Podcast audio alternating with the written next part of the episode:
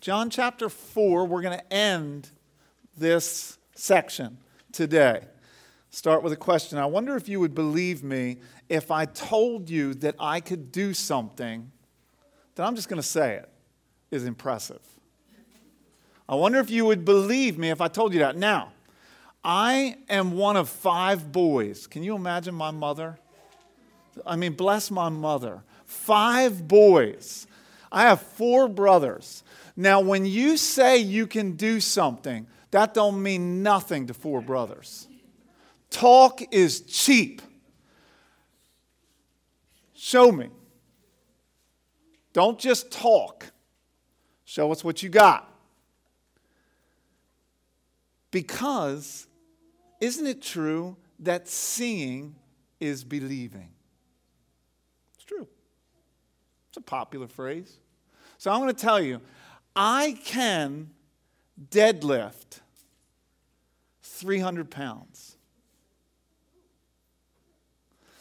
And you could just take me, take me at my word. But if you were like my brothers, you'd say, Show me. So go ahead, Dana, show them. Will they be able to see? Here you go. There it is. Now, you guys are not as impressed as you should be. That's 300 pounds. Look at that. Now, that was a little while ago. You see the beard, but I actually can do more than that now, but you're going to have to trust me on that because I don't have the bar and the weights. Yeah. See, there's always cynics. Always cynics. Just like my, one of my brothers. That's what they would have said. You can take that down now. We got it. I can't do that many reps of it. It's true, though, seeing is believing. But the irony of the story we're going to read this morning and it, the irony that's so often true in the Bible is that what seems true in the world is actually different in God's economy. Like the truths that we tend to, to live our lives by, the kingdom of God often inverts. So I say seeing is believing, and to some extent that's true. But what the Bible teaches over and over again is that faith is actually the opposite of that. What this scripture, what this section of scripture is going to teach us is not that seeing is believing, it's that believing is seeing. I'm just going to flip it right upside down. So let's go to this section of scripture and read it. John chapter 4, verse 46, and we'll read through 54, the end of the chapter. May God bless the reading of the, the word and may He pin its truth on our hearts. So he came, that's Jesus, he came again to Cana in Galilee, where he had made the water wine. You remember, right? And at Capernaum, there was an official whose son was ill when this man heard that Jesus had come from Judah, Judea to Galilee, he went to him and he asked him to come down and heal his son, for he was at the point of death. So Jesus said to him, Unless you see signs and wonders, you will not believe. The official said to him, Sir, come down before my child dies. Jesus said to him, Go, your son will live. The man believed the word that Jesus spoke to him and went on his way. As he was going down, his servants met him and told him that his son was recovering. So he asked them the hour when he began to get better. And they said to him, Yesterday, at the seventh hour, the fever left him. The father knew that was the hour when Jesus had said to him, Your son will live. And he himself believed and all his household. This was now the second sign that Jesus did when he had come from Judea to Galilee. The previous section of Scripture, which I, I, I, made a mistake here, I wanted to actually read from verse 43. You guys can look at it right there. I ended last week in verse 42 with the Samaritans proclaiming Jesus as what? Do you remember that? Savior of the world. Now, that was so ironic that, the, that John would put that phrase in the mouths of Samaritans. It should have been from Jesus' own people not from the Gentiles. That was alarming. That was shocking to us. This foreshadows something that John actually told us in chapter 1, verse 12, when he said, But to all who did receive him, who believed in his name, he gave the right to become children of God. Have you received him? Have you believed in his name? If you have, then you are a child of God. Amen? So Jesus leaves this area of Samaria. Remember, these they have nothing to do with the Jews. He took this shortcut through Samaria on his way to Galilee. And he received what would have been shocking to many of us if we had lived at that time a, a, a warm reception from the Samaritans. They actually pleaded with him, Will you stay with us? He stayed with them a few days and he kept teaching and preaching. And many of them, we're told, came to faith and believed, not because of what happened to the woman, but because they heard Jesus themselves. But you know, church, that Jesus doesn't always get a warm reception, right?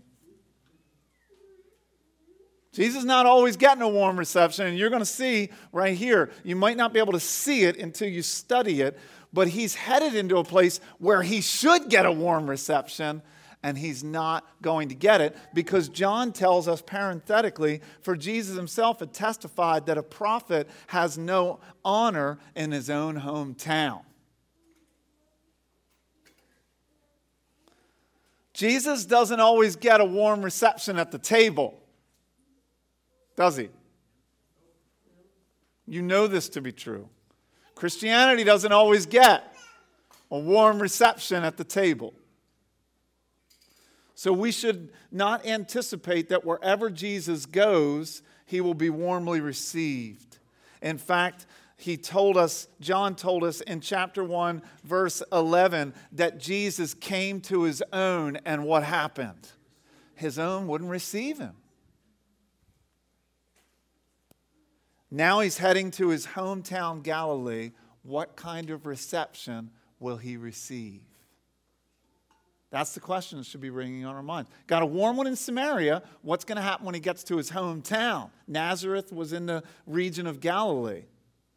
John's tone, a lot of people have uh, wrestled over this. That, you see those parentheses in, in verse 44?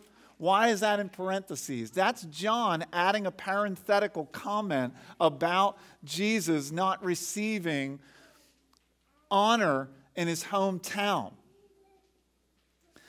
And what we can't do when we read the scripture is hear the tone. What we can't do is see the face of the person who wrote it reading it to us.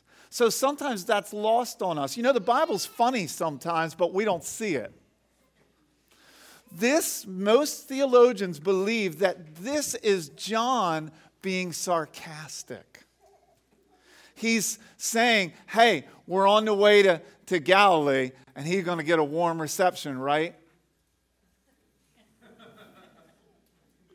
we know what awaits Jesus from his own people. They won't receive him. The story of the healing of the official's son points us to something. Scripture's always doing that. It's pointing you to something, it's pointing you to someone. What is it pointing us to? What does this point us to? Answer the nature of true faith. That's what this sermon is all about.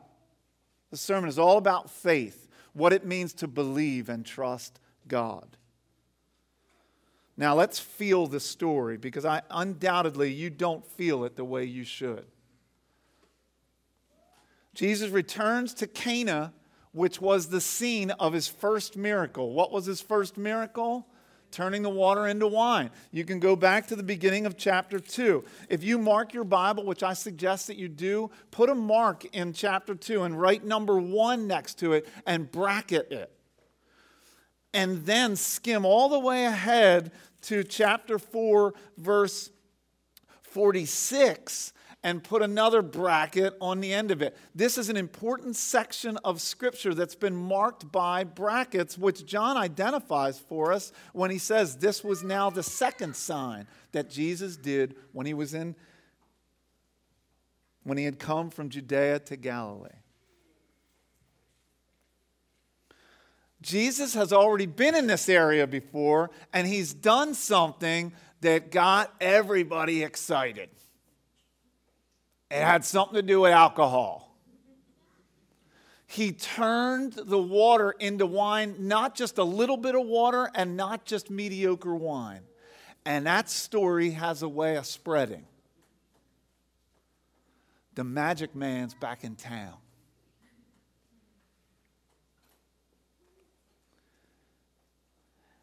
And he's met by a man. And we didn't feel it because we don't we need to slow down when we're reading the scripture.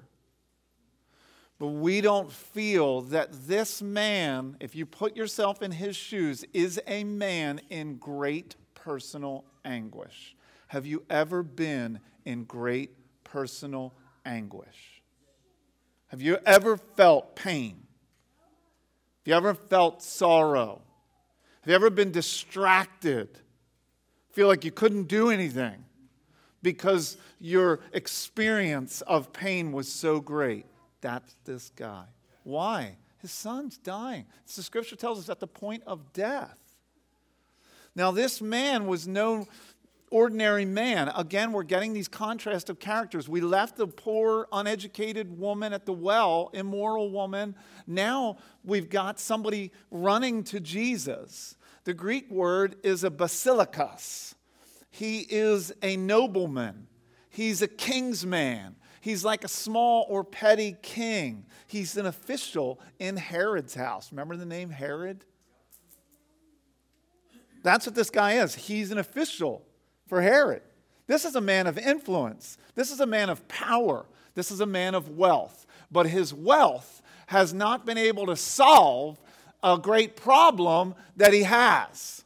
The great problem that he has is that his son, he is watching his son, who is a fever, become seriously ill, and this father is watching his child's life slowly drain away, and power won't fix it, and wealth won't fix it, and fame won't fix it. Have any of you ever had a child who was really sick? It's worse. It's worse.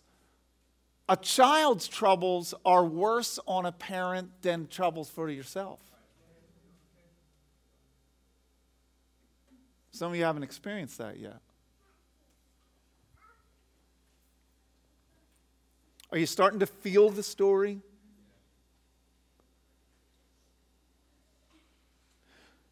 Look, regardless of your station in life, trouble's coming. You just have to live long enough.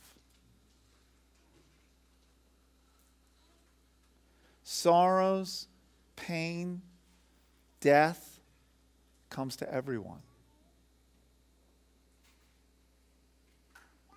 Death was knocking at the door of the basilikos. Some of you here, right, maybe sitting right here, upstairs, at home watching, maybe watching later this week, you're experiencing a really, really painful situation. You can relate to this man. You know what he felt like. Helpless. Because even though he had money, money couldn't fix his problems. Money can do a lot of things. We should be thankful when we have it. But there's a lot of things money can't buy. Money can buy a king size bed, but it can't buy you a night's rest. Money could buy you a companion, but not a loyal friend. Money could buy you a big old house, but not a home. Money can't buy life. Money can't buy wealth. Money can't buy health. It can't buy the life of a loved one. And this man is in agony, and nothing can relieve him. So when he hears that a magic man is coming back into town, he gets on his horse and rides between 18 and 20 miles as fast as he can to see. When you're desperate, you'll try anything. And he goes to Jesus. He gets, he gets word that the water into wine wonder worker is in town. And there's a lot of people gathered. And this official, picture this scene. Jesus is there, there's a lot of people gathered around. This official comes galloping into town. And my guess is, as I picture it, this wasn't a leisurely trot on his horse. This was point of death. Like my son is going to die. I got one more, I got one thing that I can think to do. So I'm going to gallop. So that horse came, you picture, you hear the horse's hooves crashing into town. And as he jumps off that horse, he yells for Jesus Jesus, Lord, Sir.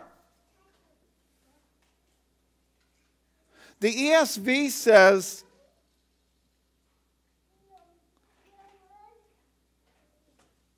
that he asked.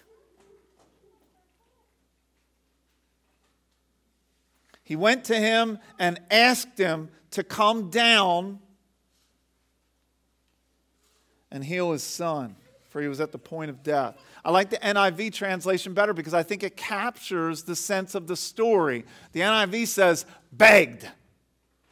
There's this sense in which he didn't just say once, Would you come down and help me? Oh, no, okay, I'll go back.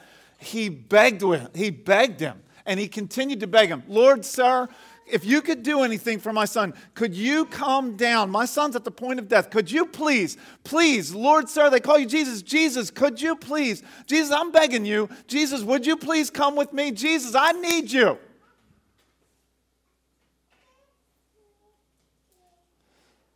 This is a good story to grow your faith because your faith grows when you're in need. This is a good story to grow faith when you're looking for a miracle, when you're looking for a life change. This is a good story. Now, sometimes Jesus replies, I have no clock in here. Or is that, that's one? Okay, good, thank you. Is that right? Somebody verify. Five minutes slow? Slow? Okay, there we go. I thought you said fast. Sometimes Jesus' replies are startling. Are you ever startled by Jesus' replies? You're supposed to be shocked. And this is one of those times. I just described for you the situation.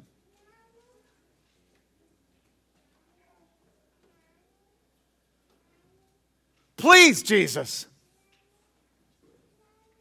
can you come down? I'm in a predicament here. So Jesus said to him,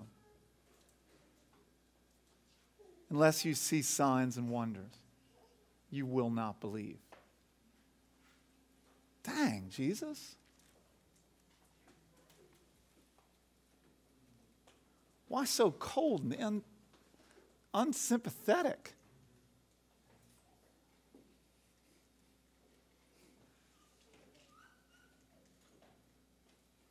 If I said to you, Do you think Jesus loves this man? What would you say? Yeah. Jesus is loving. Why are you talking like this, Jesus?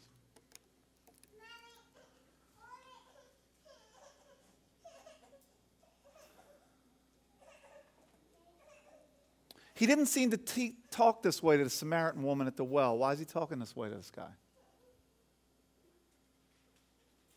What's he, what's he doing? Jesus' words are mercifully surgical.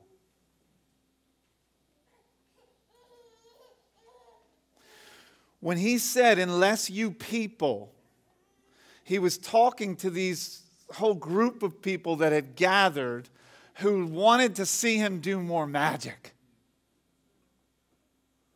Give me stuff, Jesus. They wanted Jesus in a bottle, genie in a bottle. So when Jesus said this, yes, there is a sense in which there's a correction here, but it's because Jesus loves them and that man so much that he wants to give him more than the healing of his son. He wants to give him something greater. He wants to give him himself.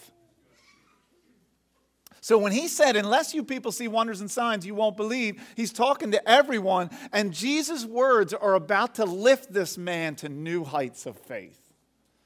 Jesus' words right now are about to lift some of you to new heights of faith. You need a greater height of faith. And maybe, just maybe, he's using the predicament, the painful situation that you find yourself in to do some merciful surgery on your heart so that Jesus becomes greater to you. With pinpoint accuracy, Jesus puts, doesn't he always do this? With pinpoint accuracy, Jesus puts his finger on the weakness of this man's faith. Jesus puts his finger on the weakness of the people's faith. Jesus puts his finger on the weakness of my faith, of your faith. So today, what we're talking, I took you through the story, I allowed you to feel it. We're talking about faith. We're saying that this, this passage points to the, to the true nature of faith. So, what I want to do now, with the rest of our time, is talk about the meaning of faith. And I want to give you three categorical descriptions of faith. The meaning of faith. First, I love when you guys, I love when I see people turn their notebooks and start writing. That does teachers, it, it, it, I don't know, it makes teachers encouraged. First, meaning of faith. The, we need to see the crucial importance of faith. The crucial importance of faith. What Jesus is doing, and I've already started to share this with you, Jesus is challenging people to see him as more than just Aladdin, you know, a genie coming out of a bottle who gives us what we need most. To see Jesus as more than just a magic man. To see Jesus as more than just the latest fad. To see Jesus as more than just a sensational figure. Jesus wants to give us more than a miracle. Jesus wants to give you more than the benefits of the salvation that he came to offer. Jesus wants to give you more than health. He wants to give you more than wealth. He wants to give you more than just a good life. Jesus wants to give you Himself. Jesus wants to bring you into the family of God. You weren't born into the family of God. The scripture tells us that we are all born into the kingdom of sin and death. You know what Jesus wants to do? What he came to do is to take you out of that kingdom and place you into his kingdom where he rules and where you live, no longer in the reign of sin and death, but under the reign of his grace forever and ever and ever. That's what Jesus came to do.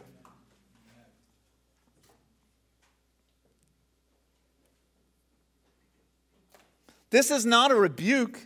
This is not Jesus being unkind. This is the beginning of God's grace at work in this man's life.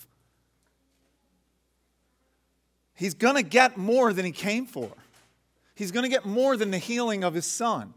He's going to get Jesus. He's going to believe in Jesus which is why John wrote this gospel that we would believe in it and what, church? Have life in his name. He's going to believe in Jesus and he's going to get life in Jesus' name.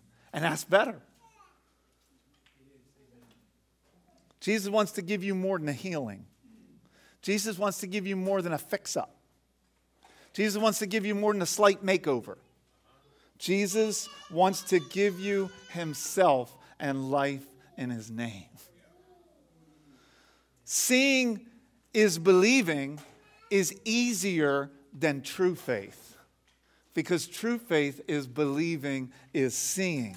What God is showing us is the crucial importance of faith in the life of a Christian.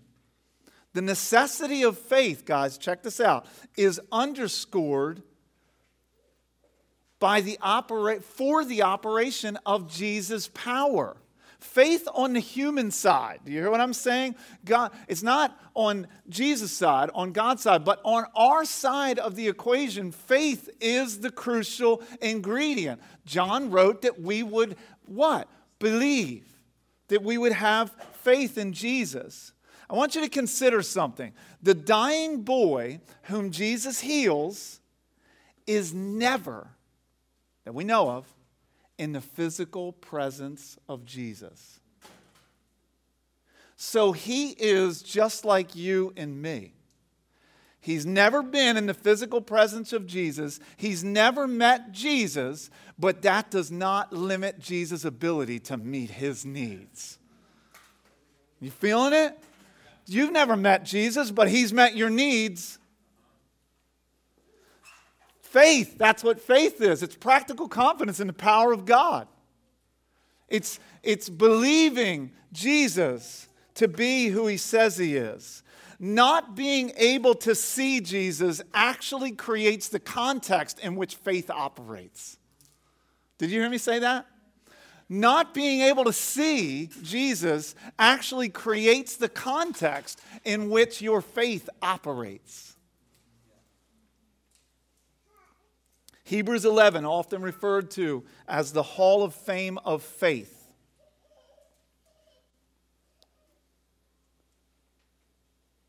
It tells us that all of these people, the, the, the writer details these famous and, and some infamous characters of the faith. And he says this all these people were still living by faith when they died. They didn't receive the things promised. They only, listen, saw them and welcomed them from a distance. In other words, how did they see them? Through their belief, through faith. And they admitted that they were aliens and strangers on earth. You admitting that? You ready to admit that? By faith they saw. That's what the scriptures tell us. By faith they saw, because believing really is seeing. It says that Moses, in this chapter, it says, by faith he left Egypt, not fearing the king's anger, and he persevered because he saw him who is invisible. How do you do that? How do you do that? He saw him who is invisible. How did he do it? He saw through the eyes of faith. He saw God by faith. Hebrews 11 1. I'm going to give you a bunch of different translations. I love to do this sometimes. You should do this sometimes. Read a bunch of different translations of the verse. Listen, now faith is the assurance of things hoped for, the conviction of things not seen. That's the ESV. Listen to this. Now, faith is the substance of things hoped for, the evidence of things not seen. And what is faith? Faith gives substance to our hopes and makes us certain of realities we do not see. Am I making my point? Now, faith means that we have full confidence in the things that we hope for. It means being certain of things we do not see. What is faith? It's the confident assurance that, we, that what we hope for is actually going to happen the evidence of things we cannot see. God wants to build our faith. I want you to see something in this. I told you that those miracles were bracketed. One was at the wedding, one is at the, the healing of this man's son. Very different scenario, very different situation. A wedding, now there was a problem that they ran into. They, ran, they weren't having wine, but a wedding is a joyful celebration most of the time. Not this situation, no. This situation has a man with a son at death's door two totally different situations. One is an experience of joy, the other is an experience of sorrow. Boice, James Boice says that Jesus is more than equal to either occasion. He has a place in every circumstance joyful, sorrow. If we invite him, Boice says, into our times of innocent happiness, he'll increase our joy. If we call on Him in our times of sorrow and anxiety, He brings comfort and a joy that is not of this world. Jesus is the Savior of all men at all times, in all and every circumstance. John's making this clear. John is trying to persuade you, reader, to put your faith in a Jesus that you've never met physically, you've never seen. He's trying to persuade you. I'm trying to persuade you that you must put your life, your, your faith in Jesus if you want life in His name. That's the only option. He doesn't come and give us a list of to dos. He doesn't come and say, get religion. He doesn't say, improve yourself, become a better person. He simply says, believe in me, trust me no matter what your situation. He says to Nicodemus, drop your religion and believe in me. He says to the Samaritan woman, drop your water jar, which she does. She leaves her water jar and leave and drop your old immoral life and believe in me. Like the rich man who's desperate for a healing, get on your horse and, and gallop, leave it all behind, and believe in Jesus. Jesus has come to seek and save. Jesus would have you. He would have everyone in this room, everyone that's listening to my words. The question is would you have Jesus? Believe and start seeing. That is the crucial importance of faith. Now, let me talk. Secondly, we're talking about the meaning of faith. So, we talked about the crucial importance of it. Now, we'll talk about the nature of faith. Let's talk about that for a moment. Jesus is exposing the limits of a quote unquote faith. And I say quote unquote faith because if you're just seeking him for his miracles, Jesus doesn't believe that that's true faith. So I say faith. But Jesus is exposing the limits of a faith that's based merely on miracles and signs. Some of us are longing for a miracle in our life. Some of us actually believe that if, if we could see a miracle, we'd follow Jesus wholeheartedly and, ne- and never deviate. And Jesus says, No, you wouldn't. No, you wouldn't, because miracles won't sustain you. I am the one that sustains you. It's not the miracle, it's who's behind the miracle. So, so Jesus is wanting to expose the limits of a what can you do for me lately, Jesus kind of faith. Now, it's true that many people begin their journey of faith with a request like this of Jesus What can you do for me? I, have I've seen so many people as a pastor come to Christ with those kinds of prayers. I've prayed to myself. Haven't you acknowledged that you've prayed your prayer, the prayer like this? Jesus, if you'll do this, I promise. Jesus, if you'll give me her as a wife, I promise. Jesus, if you give me a spouse, Jesus, if you give me that job, oh, Jesus, you give me that job, me and you are going to be like this. Jesus, if you would just do this, Jesus, get me out of this predicament, and I promise, I promise. Haven't you ever prayed prayers like that? I know you have. Aren't you glad? That Jesus is so loving that he's even answered prayers like that. to start you on your journey of faith, but He does not want you to stay there. He does not want you to stay there. He wants you to he wants to build a bigger faith in you, a greater confidence in him in you. Faith based on miracles and signs should not be mistaken for true faith. Look at the story. Look at what happens. He begs him, Please, Jesus, come down and heal my son. He's at the point of death. Jesus says, Unless you see signs and wonders, you will not believe. The official said to him, Sir, come down before my child dies. Jesus said, Go. Your son will live. What does it say? The man believed. The man took Jesus at his word and left. Miracle and signs may have a certain value as a starting point for faith, but they remain weak and sterile unless it leads to a concern for Jesus, whom the signs are all pointing to. You get that? True faith goes beyond the miracles and seeks the Jesus and the Lord who works them. The nature of true faith is expressed in this. Do you want to know if your faith is real? It's expressed in obedience to Jesus. It's expressed in your love for Him. It's expressed in your trusting of His promises. Do you want to know if you have true faith? Ask yourself Am I obedient to Jesus? Am I trusting in His promises? And do I love Him? Not perfectly, but do you see evidence of those things in your life? Then you're following the real Jesus.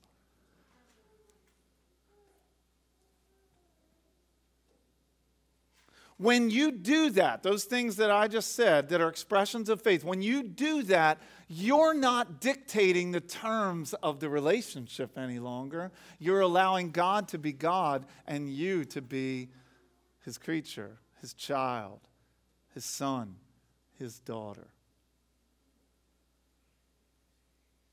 We exist for him. We love him because he first loved us. We follow him and when we do, we believe. So we've seen the crucial importance of faith, we've seen the nature of faith. There's one more thing I think we need to see from this passage, and I think it's really going to encourage your hearts. It's the development of faith. So, crucial importance, nature, and I'll end with the development of faith. There is a notable progression in the official's faith. Remember, he comes galloping in, heart pounding, in agony, crying out to Jesus. Jesus says, Go, your son will live. The man believed, the man took him at his word and went on, on his way.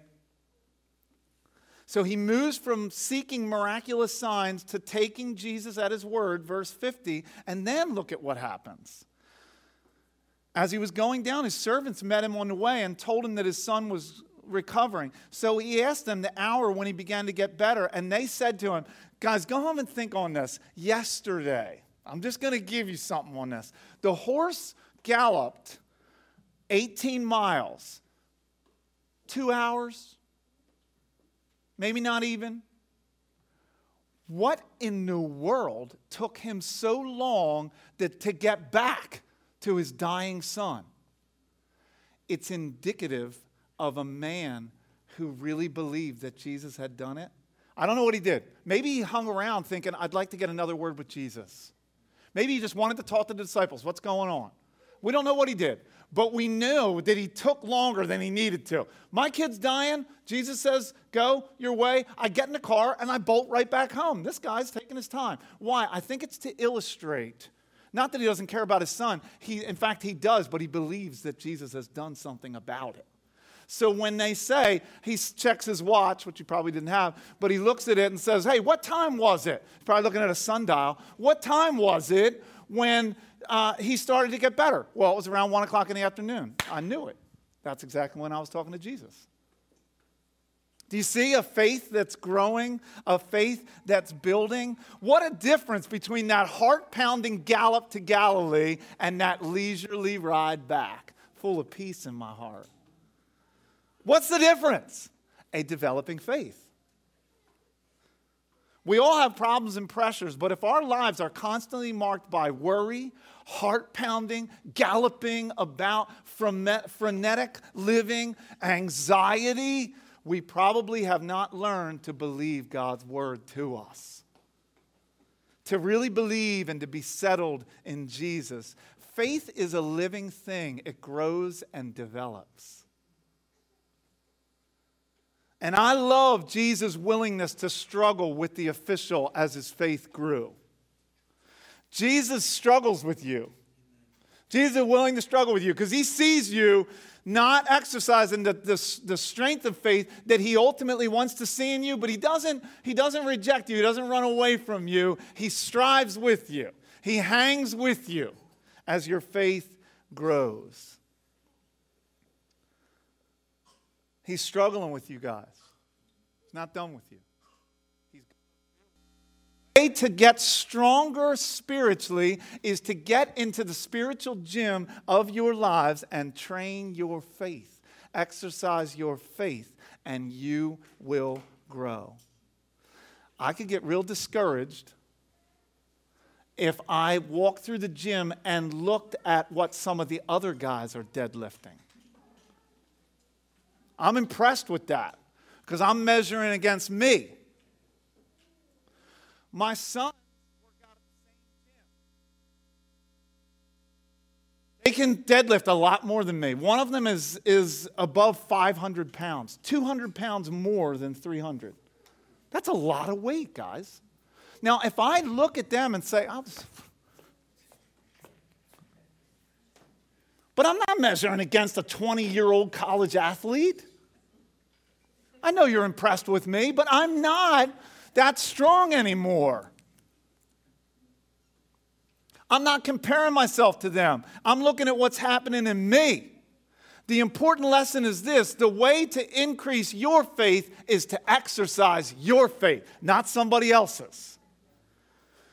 Church, friends, trust Him as you can. Trust Jesus